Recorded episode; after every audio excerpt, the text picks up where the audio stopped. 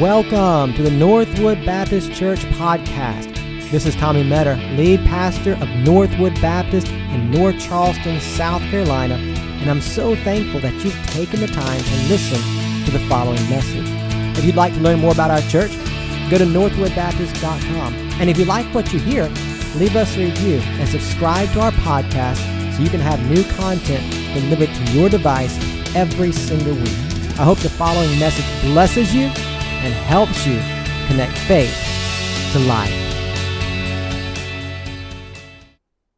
Take your Bibles and find the book of Judges. Judges is in the Old Testament. If you're unfamiliar uh, with, with, the book of Judges, it's in the Old Testament, seventh book of the Old Testament. So if you go to the book of Genesis, start there and just go forward a few books Genesis, Exodus, Leviticus, Numbers, Deuteronomy, Joshua, and then the book of Judges. Judges chapter 2, we're going to read in just a moment.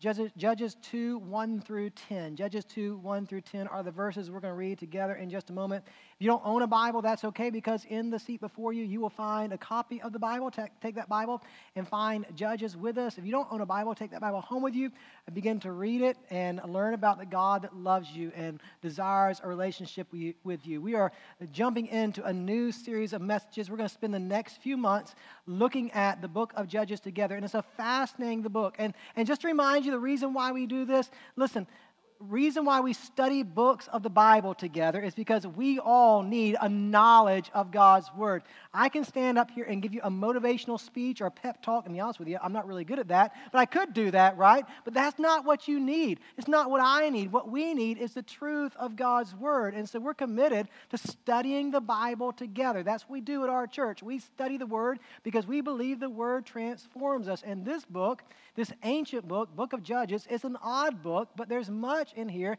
that we need to consider uh, that God is saying to us. So, Judges 2 1 through 10 is where we're spending our time together this morning. So, it is a significant year for us here at Northwood because we are celebrating our 50th anniversary as a church, and we're looking forward to celebrating that with you this year.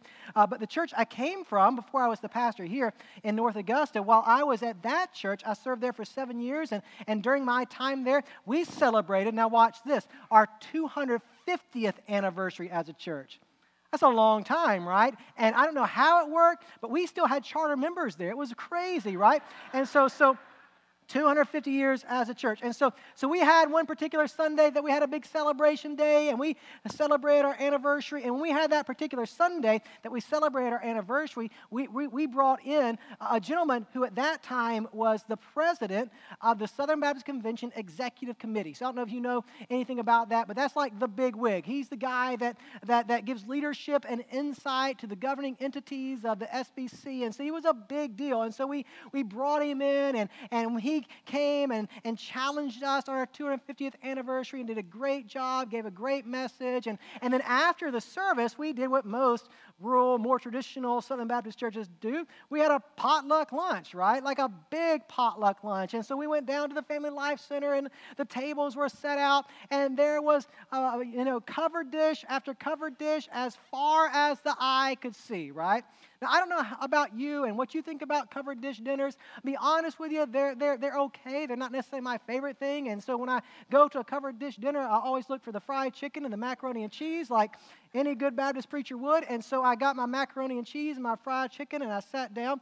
I'm not a big fan of casseroles. I mean, maybe some of you like casseroles. Casseroles are a bit weird to me because you never know what's in them, right? And I'm not a vegetable guy. I like meat and potatoes, and, and people sneak things into casseroles that shouldn't be in there. And so I'm just not a big casserole fan. My wife, however, she's never met a casserole she didn't like, right? Like she loves, and just FYI, I got permission to share this story before I share it, so don't get Okay, so she's cool with this. So she likes casseroles. She's a fan of casseroles. And, and as far as you could see on the buffet table was casserole after casserole. And so I sat down, and, and after I sat down, Stacy came and sat down beside me. And I promise you, I'm not making this up. This is not an exaggeration. She stopped at every casserole on the way down and got a sampling of every single casserole there was. And so, listen, you see my wife. She, she's a pretty petite woman, right? But on her plate, On her plate was a mound of food as high as Mount Everest. I kid you not. I mean, I'm looking at the plate and I'm looking at her like there's no way she can put that in her body. That is not humanly possible, right? So we're sitting there. She's got this big old plate of food. I've got my, you know, fried chicken and my macaroni and cheese, and sitting next to me is our special guest, right? Uh, the gentleman who is the, the, the, the president of the Southern Baptist Convention Executive Committee. And, you know, my, my, my warped way of thinking is, man, if I can get in with him, maybe someday I'll be the next president of the SBC or whatever the case may be, right? And so so I someone to make a good impression. And then my wife sits down with this ginormous plate of food. And so he looks at her, and then he looks at that plate of food. He says, There's no way she can eat that. I said, I know. I don't know what she's thinking, right? She can't eat all that. And then this is what he said to her if you can eat all of that, I'll give you $100 right now. And then I said to my wife, You ain't getting up. we got bills to pay, college fund. You're going to eat that food, right? And then now watch this. I have never in my life been so proud of my wife. She ate every last bit of food on her plate, right? And, and got the $100. I think she bought a pair of boots or something. I have no idea. But, but, but when she sat down at that table and got that challenge, she finished what she started. So, so here's the question for you this morning. In 2020, will you finish what you've started?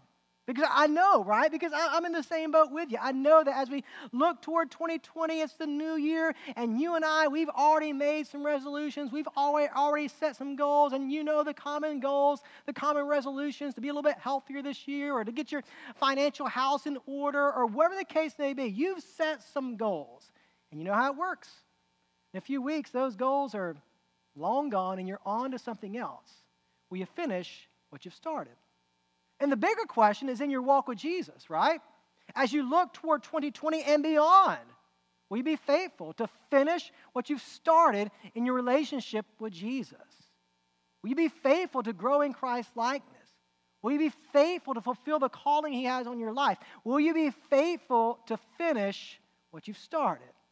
This is why the passage we're looking at this morning is so helpful for us. Because in the passage we're looking at this morning, you have a group of people, the nation of Israel. God has brought them into the promised land, and you know the story. For 40 years, uh, they wandered in the wilderness. And then Moses died, and God raised up another leader, Joshua, who brought them into the promised land. Now the question is will the people of Israel finish what they've started? And the answer is a resounding no. And so, in this book for us, not only this morning, but in the months to come, we're going to see examples of people who cannot finish what they started, who cannot obey God. In fact, when we look at the book of Judges, there's this cycle that repeats itself. For a while, the people of Israel, they'll obey God. And then all of a sudden, they'll stop. And they'll turn to the gods of the Canaanites. They'll start worshiping the other gods and, and they'll take their eyes off God, and then God will chastise them and He will judge them by allowing them to be enslaved by their enemies. And so the nation of Israel, they'll be enslaved by their enemies. And then as they're enslaved by their enemies, they'll recognize, man, this is not a good thing. And they'll cry out to God and ask for God to deliver them. And God will raise up a hero, if you will. He'll raise up a judge. But these heroes, they're broken. They can't seem to get it right either. And when you think of that word judge, you and I think about somebody who sits on a bench and delivers a verdict. But in the context of this particular book, a judge was somebody who was a, a military conqueror, right? Now, just FYI, I, I, grabbed this off the internet last night and didn't prove it well. Um, Israel's misspelled. I know that, but overlook that. I, I didn't do it, somebody else did. So, so anyway, this, this, this judge would lead the people to victory and, deli- and deliver them from their enemies. And so after he delivered them from their enemies, the people would serve the Lord again. And you know what happened? That judge who delivered them, he would die. And then after that judge would die, the people would go right back into sin and the process would start over. And so what you see in the book of Judges is this cycle repeating itself over and over again because the Hebrew people can't seem to finish what they started. And so this is a helpful book for us as we see the mess that is in this book. And let me just warn you as we go ahead and start this series uh, this is like a PG 13 book. There are some very graphic and gory stories in this book. But there are some lessons that we must learn from this particular time period and these particular people who are trying uh, to, to, to dwell in this land. And this morning, what I want to show you from the text we're going to look at is how we finish what we started. I want to give you three ways this morning that we can finish what we've started in our relationship with Jesus. So take your Bibles, look at Judges chapter 2. We're going to start there, then backtrack. Judges chapter 2, verses 1 through 10. When you find that passage, go ahead and rise to your feet as we honor the ring of God's word. Now the angel of the Lord went up from Gilgal to Bochim, and he said, I brought you up from Egypt and brought you into the land that I swore to give to your fathers. I said, I will never break my covenant with you, and you shall make no covenant with the inhabitants of this land. You shall break down their altars, but you have not obeyed my voice. What is this you have done? So now I say, I will not drive them out before you, but they shall become thorns in your sides, and their gods shall be a snare to you. As soon as the angel of the Lord spoke these words to all the people of Israel, the people lifted up their voices and wept.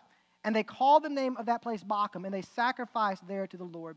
When Joshua dismissed the people, the people of Israel went to each his inheritance to take possession of the land. And the people served the Lord all the days of Joshua and all the days of the elders who outlived Joshua, who had seen all the great work that the Lord had done for Israel. And Joshua the son of Nun, the servant of the Lord, died at the age of 110.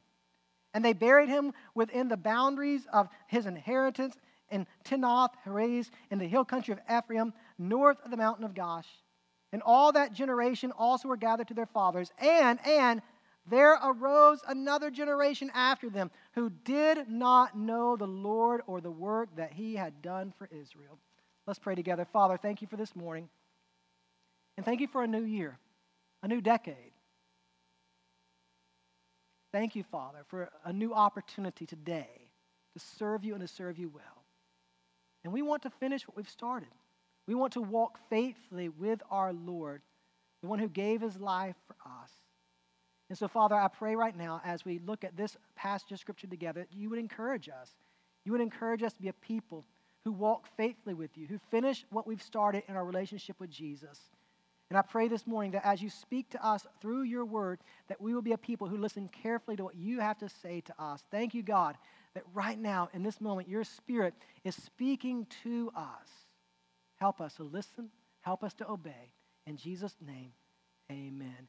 You can have a seat. Now, what is going to happen in the book of Judges is that the author of this book is going to highlight lots of different judges, military leaders who delivered the Israelites from their enemies. But before we get there, chapter 1 serves as kind of an overview to show us how Israel got into the mess they got themselves into, right? And, and just to lay all my cards on the table, if you were here last year, we looked at this passage last year when we did our 100 days through the Bible. And so we're, we're revisiting a passage that we looked at last year. You probably don't remember because I don't remember either, but we were here last year, right? And so here we are again in Judges chapter 1. Now, you also need to understand that Judges really is, in some ways, a transitional book. Because we have seen in the first five books Genesis, Exodus, Leviticus, Numbers, and Deuteronomy God raised up a leader, Moses, right?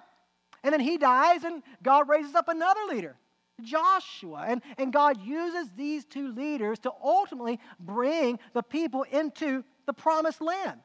However, when we get to the book of Judges, there is no centralized leader anymore. Joshua is dead, Moses is dead, and what should happen is that the people of Israel should look to God as their leader. But they don't. And this is why they get themselves in the mess that they get themselves in. And that when we get out of Judges and into 1st and 2nd Samuel, God is going to raise up kings to rule. But in this instance, we don't have a centralized leader. What we do have are different tribes, right? 12 different tribes. And, and back in the book of Joshua, God told the people that when they came into the land, He told each tribe what part of the land they would possess. But God also said, now when you go to the land, there are going to be inhabitants already there, the Canaanites. Now, if you know anything about the Bible and the Old Testament, you know that the Canaanites, and they were wicked people. They worshiped all kinds of false gods and, and did atrocious things. And, and back in Deuteronomy chapter 18, now watch this, God said, listen, you're going to wipe them out. God is going to use the nation of Israel as a tool of divine judgment against the Canaanites.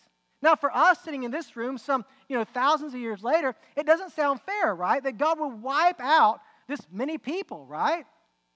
But watch this. Here we are, Judges chapter 1. Now, you have 12 different tribes. Judah is getting ready to go into the land and occupy their particular territory. You see, what happens in Judges is it starts really well. Listen to what it says. You come down uh, to verse uh, 2, for example. The Lord said, Judah shall go up. Behold, I have given the land into his hand. And Judah said to Simeon, his brother, Come up with me into the territory allotted to me that we may fight against the Canaanites. And so Judah and Simeon, they join forces and they go into the land that was allotted for the tribe of Judah. And there they go to battle. And it starts well. Look at what it says. You come to verse 4. Then Judah went up, and the Lord gave the Canaanites and the Perizzites into their hand, and they defeated 10,000 of them at Bezek. And they found Adonai Bezek at Bezek. Now, Adonai Bezek, he is a king over this particular area. Now, listen carefully. They found Adonai Bezek at Bezek and fought against him and defeated the Canaanites and the Perizzites. Now, listen to this. Adonai Bezek fled, but they pursued him and cut him and cut off his thumbs and his big toes. That's a bad day, right? I mean, I've stumped my toe before. It doesn't feel too good, right? Can you imagine having them cut off? I mean, why? Why would they cut off the dude's thumbs and big toes? Well, apparently, this particular king had a reputation of doing that himself. Listen to what the text says. Verse 7 And Adonai-Bezek says, 70 kings with their thumbs and their big toes cut off used to pick up scraps under my table. He had done this before. Now listen to what he says. As I have done, so God has repaid me. You think about going into this land and you have all these inhabitants, and, and, and we want to say it's unfair that God would wipe out these Canaanites. But Adonai Bezek would say it was absolutely fair. I got what I deserved, right? Whenever you reject God and choose to live your life in rejection of Him, oh, you will get exactly what you deserve, and it is absolutely fair, you see. But anyway, everything starts off real well. Judah, Simeon, they go in and they defeat Adonai Bezek. And, and it seems like everything's going to go just according to plan. They're going to drive out the inhabitants of the land. You come down, and let me show you another interesting story. You, you follow? You come down to verse 12. And Caleb said, You remember Caleb, don't you? You go back into the Old Testament a little earlier, and, and you had 12 spies that Moses sent into the promised land to scout it out. You remember what happened? The spies came back, and, and two of those spies were Caleb and Joshua. The other 10 said, Man, th- this is not possible. We can't go in there. Uh, those people who dwell in that land, they're like giants, and, and we're like grasshoppers. We'll never be able to defeat them. But Joshua and Caleb said, Oh, yes, we can. And so here you have it. Caleb is a man of faith. And he has some territory to conquer. And he says this Listen, if there is one who will rise up and go in and defeat my enemies, I will give him my daughter as his wife. And so a man rises up, a man by the name of Othniel. And we'll look at Othniel in a couple weeks. He's going to become the first judge over Israel. But Othniel, he goes in and he defeats the enemy. And Caleb, as a man of his word, does exactly what he said he would do. He gives Othniel his daughter as his wife. Now, look at what it says. You come down in, in, in chapter 1 and you look at verse 14. When she came to him, this is speaking of Caleb's daughter, she urged him to ask her father for a field. And she dismounted from her donkey, and Caleb said to her, What do you want? And she said to him, Give me a blessing.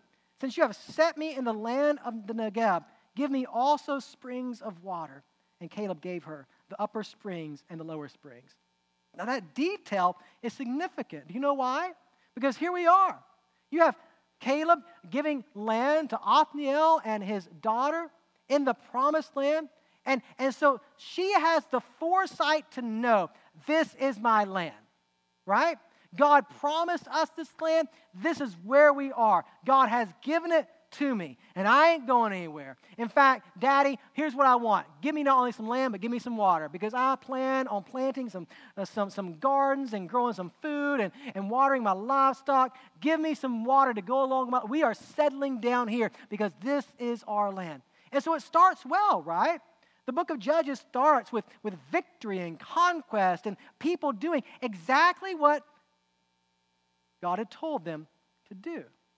But they don't finish well because as you're reading through this overview of what was taking place in those days, all of a sudden it shifts. Look at verse 19, for example.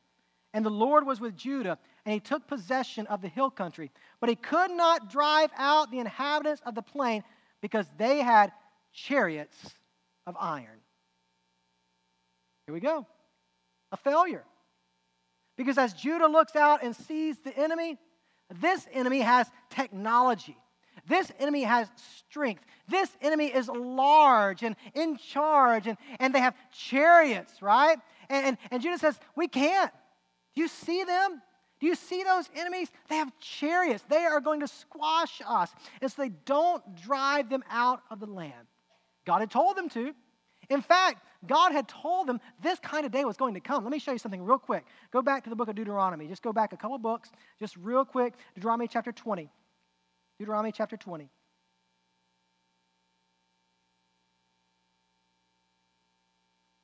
Deuteronomy chapter 20, verse 1. Listen to what the Bible says. In Deuteronomy 20, verse 1, God says, When you go out to war against your enemies and see horses and what? Chariots and an army larger than your own, you shall not be afraid of them, for the Lord your God is with you, who brought you up out of the land of Egypt. God had already promised that when the day came that they would go against massive armies who had technology and had chariots, that he was going to be with them. But in this moment, the tribe of Judah forgot. The obstacle was too big, too much to overcome. And they began to say to God, We can't do this, right?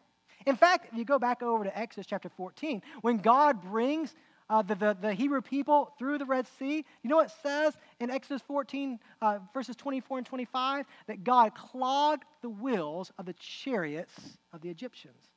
God was more than able to handle the enemies of Judah. But in this moment, Judah doesn't trust. Now, let me show you something else. You come down and you see what happens in verse 22, right? What happened beginning, things look like they're going well, and then all of a sudden things stop going well. They're not able to finish what they start. You come to verse 22 the house of Joseph went up against Bethel. And the house of Joseph scouted out Bethel. Now, the name of the city was formerly Luz. And the spies saw a man coming out of the city, and they said to him, Please show us the way into the city. So here you have it. The, the tribe of Joseph, they're scouting out the land, and, and this is the area they're going to go in and conquer, and they're trying to figure out how to get into the city. And a native comes out, and they see the native, and they say, Hey, show us. Show us a way in, and we'll spare you. And he does. The native shows them a way in, and, and they spare the native. And that native, now watch this. What he's going to do is he's going to build his own city in the promised land. What were the Israelites supposed to do? Drive him out. They spare someone, he builds his own city.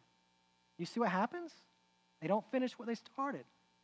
They don't trust that God can show them a way into the city. Instead, they trust a foreigner. They trust a pagan idolater, right? Let me show you what else the Bible says. You come down to verse 27. Manasseh did not drive out the inhabitants of Beth Shean. You come down to verse 28. When Israel grew strong, they put the Canaanites to forced labor, but did not drive them out completely. What were they supposed to do? Drive them out completely. Did they do it? No. Instead, they put them to forced labor. You come down and you read again.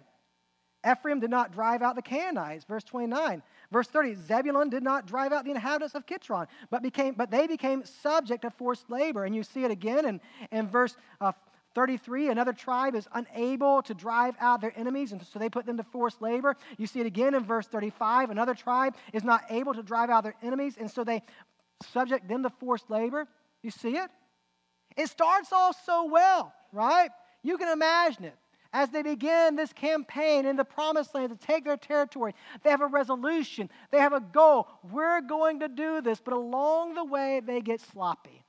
Along the way, they get fearful. Along the way, they make some compromises. And along the way, they do not finish what they started. And you come to chapter 2, right?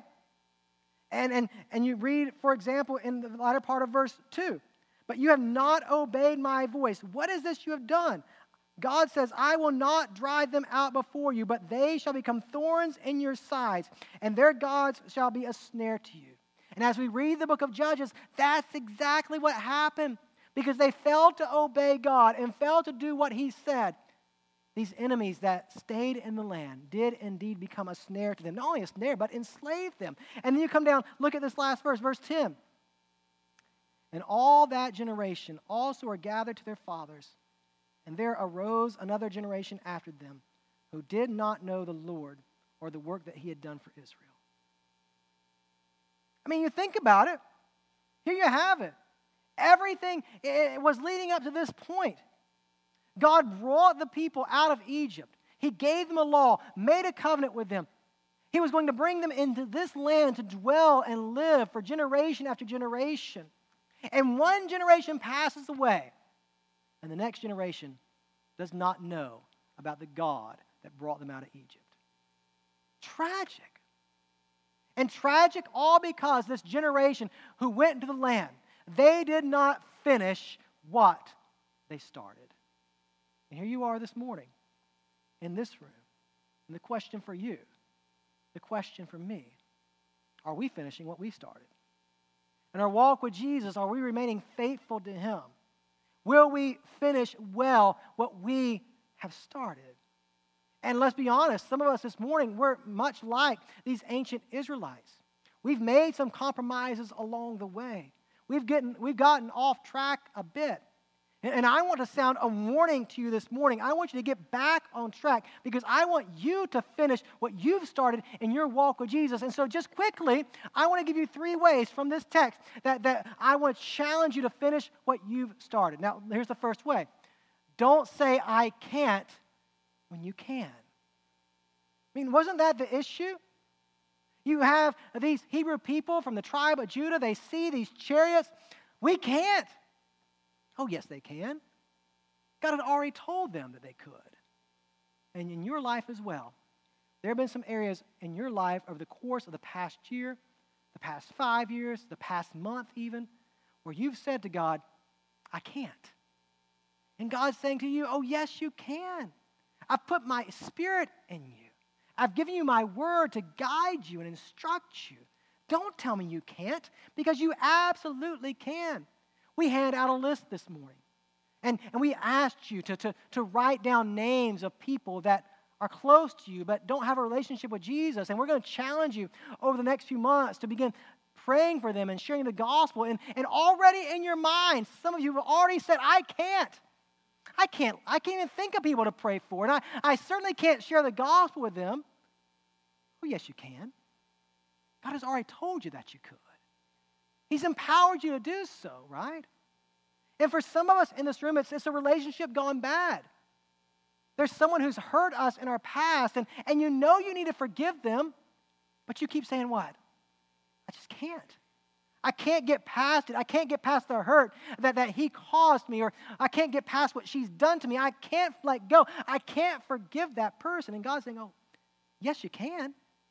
Or for some of us, it's something else, right? That, that this is the year that God wants you to take that step of faith and go on that first international mission trip. And you're saying, I can't. I can't because I don't have the resources, I don't have the time, I, I, I don't know what I do when I get there. I, I just can't do that. And God's saying, Oh, Yes, you can. And maybe for, for you, it's, it's something else, right? There's a step of faith that, that God's been calling you to take, and, and at every turn, you know what He's calling you to do, but you keep saying, God, I just can't do it. And here's reality for you, my friend. Reality is it's not that you can't, it's simply that you won't, right? You're choosing at every turn disobedience, rejection, you're choosing to say no. It's not that you can't, because God has given you everything you need to obey Him and live out His will for your life, but yet you choose to say, God, I can't. It's not that you can't, it's that you won't.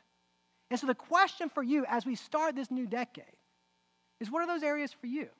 What are those areas in your walk with Jesus right now where you're saying, I can't? Because here's what I promise you. If you're saying to God, I can't, you know what you won't do? You won't finish well. You won't grow in Christ likeness. It's not possible to grow in Christ likeness when you're constantly saying to God, I can't. Oh, you can, my friend, because He's given you everything you need. I want to show you a picture I brought. Um, you might know what this is. This is actually in my bathroom right above the shower. It's recessed lighting.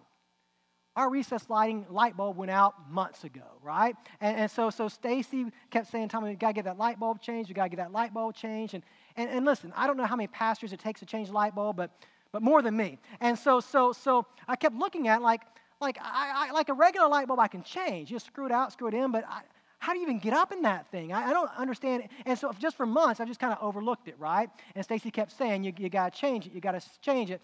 And just, and I, and I, hate to, to admit this. I know for some of you, you know exactly what to do, but I don't. I had no clue how to change a light bulb and a recessed lighting fixture. And so I just kind of ignored it and didn't do it and, until finally, I mean, it's just, it was time. It was time to, to, to suck it up and, and figure it out, right? And so I got the ladder out and put the ladder in the bathroom so I could get up there and reach the thing. And I got there and I, I tried to screw it and it doesn't screw. And I'm like, I got a screwdriver out, think I could just, you know, yank it down somehow. That was a bad idea. And then so, so, so I did what, what every body does who doesn't know how to do something. I went to YouTube, right? And so I got on YouTube and I searched recess lighting, how to change the light bulb, and, and, and, and I watched a two minute video. And you know how simple it is? Like, all you gotta do is stick your finger up in that little glass thing and pull down. It's amazing. It's like a miracle, like a genius designed this thing. It just pops right down and you change. Once I figured out how to do it, it took me all of 15 seconds to do it. Here's the problem for months, I said, I can't do it. I can't. I don't know how to do it. I can't do it, right? When the reality was, all the resources I needed to do it were right there. YouTube, it was there for me to teach me how to do it, right? It's not that I couldn't do it, it's just for months I choose not to do it. I wouldn't do it. I won't do it, right? For whatever reason, maybe it's because, you know, I'm, I'm a little slow in those areas and I don't feel confident in my ability to fix things. I have no idea, but I refused over and over again to learn how to do something like change a light bulb. And I bet in your life as well, there are those things that you're just simply refusing to do in your walk with Jesus. And do you know why it is? Do you know why it is that you keep saying to God, I can't? You know why it is you do that? Let me show you why. It's because you've lost sight of the goal, right? That really is the, the heart of this. You've lost sight of the goal. Listen, the goal of life, you know this, I don't have to tell you this. The goal of life isn't to become wealthy. The goal of life isn't the American dream. The goal of life isn't to, to you know, have the happy family. The goal, all those things are nice, right? But that's not the ultimate goal. The ultimate goal of life is to know Jesus, to love him and to live for him and to obey him. That's the goal. At the end of the day, when this life is over, Let's admit it. That's all that really matters is your relationship with Jesus Christ and how you have lived before Him. That's the goal, to live for Jesus. And here's what I know.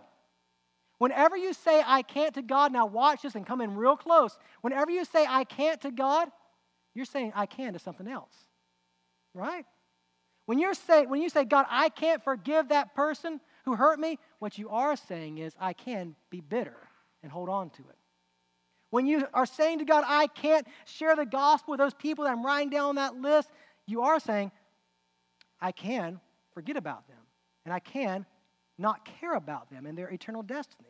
Whenever you say, I can't to God, you're saying, I can to something else.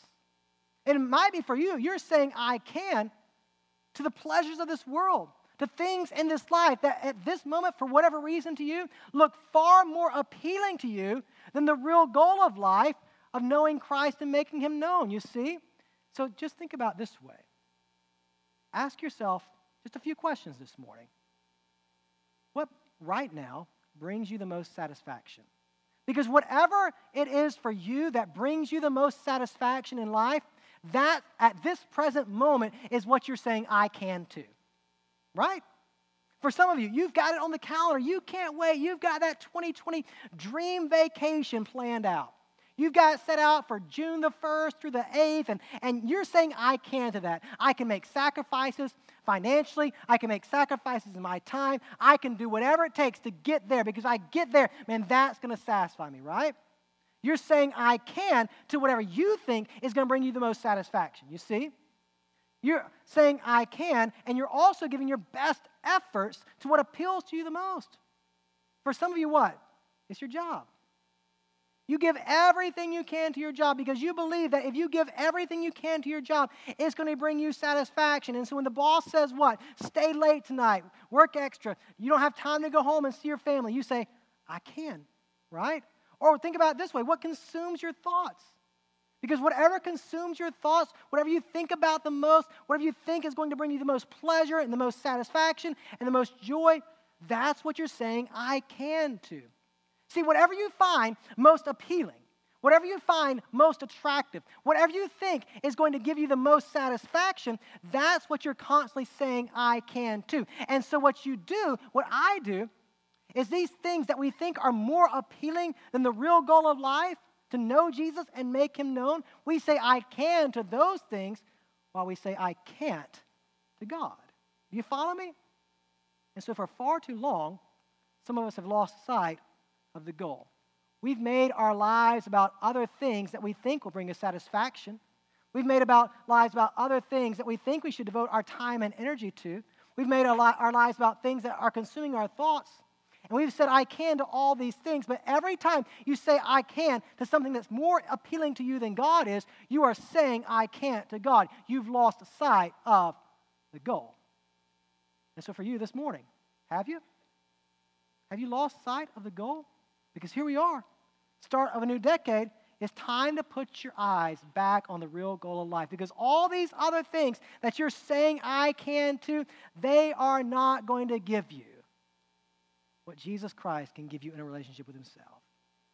That job isn't going to satisfy you. That dream vacation is not going to ultimately satisfy you. That money in the bank account is not going to ultimately satisfy you. But Jesus will. It's time to stop saying, I can't to God, and past time to start saying, I can and I will. So, how do we do it? How, how do we finish well, right? We stop saying, I can't to God, right? We don't lose sight of the goal. And finally, now watch this, we don't forget what Jesus has finished for you. Let me show you something real quick and we'll be done. Come down and look at, at chapter 2 again. You look at chapter 2 and you look at verse 1. And, and, the angel of the Lord, he says to the people, I brought you up from Egypt and brought you into the land that I swore to give your fathers. And I said, I will never break my covenant with you. Now, remember Genesis chapter 12? When God calls Abraham to follow him, he said, I'm going to bless you. Here's my promise. Here's my covenant. I'm going to bless you. I'm going to make you into a great nation, a nation that will be blessed and that will bless all nations. That was the covenant. And then you read Judges. The people are in the land, but there doesn't seem to be a lot of blessing, does there? In fact, what you see instead is enslavement. There was a covenant, a covenant that God would bless his people. But you don't seem to see much blessing in the book of Judges. You see catastrophe after catastrophe. You see what sin does, but you don't see a lot of blessing. Until, until several thousand years later, when a child was born, a son of Abraham, son of David. You see, what happened in the nation of Israel is they could never finish what they started. But finally, one came a man named Jesus who, thank God, finished what he started and he finished it for you. He finished it for me. He is the only one who has ever lived a perfect life. And he did that for you, my friend. He never sinned for you. And then he went to a cross, right? And he died the death that you and I deserve. He did that for you. He took our sin upon himself, the punishment that we deserve. and gave us in exchange his righteous, perfect life. So when the Father looks at us, for those of us who believe in Jesus through faith, he sees the sinlessness of Christ applied to our lives and declares us innocent, even though we are not. And he finished what he started. This one who died on the cross didn't stay dead, he rose from the dead three days later for you. He finished what he started for you. He finished what we started. None of us in this room have been over the course of our lives completely faithful to God. We've all fallen short. We've all sinned. We've all missed the mark. And aren't you thankful that Jesus has done for you what you could not do for yourself? You know what that means? When you believe, when you trust, when you know that Jesus has finished for you what he started, you don't have to live enslaved to sin anymore. You don't have to go back. You can put down that addiction, right? You can put down that bitter heart. You can put down that rebellion and disobedience, and you can, by the power of the Spirit, choose to say, I can, because of what Jesus Christ has done for you. You don't have to be enslaved to your past failures any longer because Jesus has finished for you what He started, right? And, and you don't have to live a life of regret because I know you're like me. You look back over the course of your life and you regret some things. You regret where you failed. You regret some mistakes you made. But listen, all that's done. Because Jesus finished for you what he started. And there's no condemnation for us who are in Christ Jesus our Lord. Because he finished what he started for us. And this morning, as we close our time together, maybe for you, maybe for you for the first time, you need to give your life to the one who has finished for you what you could never finish for yourself. Maybe this morning, for the first time, you need to experience salvation in Jesus Christ. You've lived your life apart from Him, you've rebelled against Him, but today you can know His forgiveness. In just a moment, we're going to have time of invitation. And as we have a time of invitation, in the back of this room are two crosses. Make your way to one of those crosses. There'll be somebody there who would love to talk to you and pray with you and help you begin our relationship with Jesus. Today, if you've never given your life to Jesus as Lord and Savior of your life, we want to challenge you to believe that He died and rose again for you. We want to challenge you to repent to turn from your sin and begin a new way of life by giving your life to Him in faith and surrender. Today, let this be your day of salvation as you believe in the one who did for you what you could not do for yourself. Today is the day to give your life to Him. Now, for those of us in this room who are followers of Jesus, today is the day to say, not I can't, but I can. Because of what Jesus Christ has done for you, because He now lives in you as a follower of Jesus Christ, you have no reason to say, I can't. And let's be honest. Now, come on. Some of us in this room, for far too long, we've been saying to God, I can't. Stop it. Today's the day to start saying, God, I can. Because the one who lives in me, I can. I can. And I don't know in what areas of your life you need to start saying to God, I can, but you do.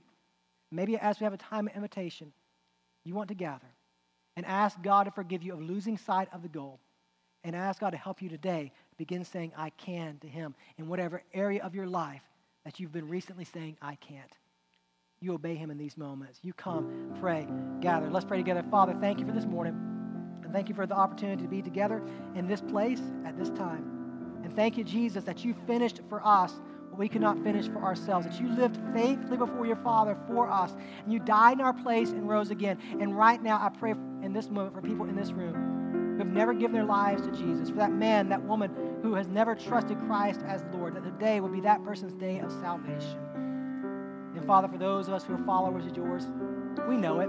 We know those areas in our lives where we are saying, I can't. And so in this moment, I pray that your Spirit will convict us and lead us today to start saying, I can. Whatever that looks like for us in 2020 and beyond, help us to be a people who say, God, we can because of you who dwells within us.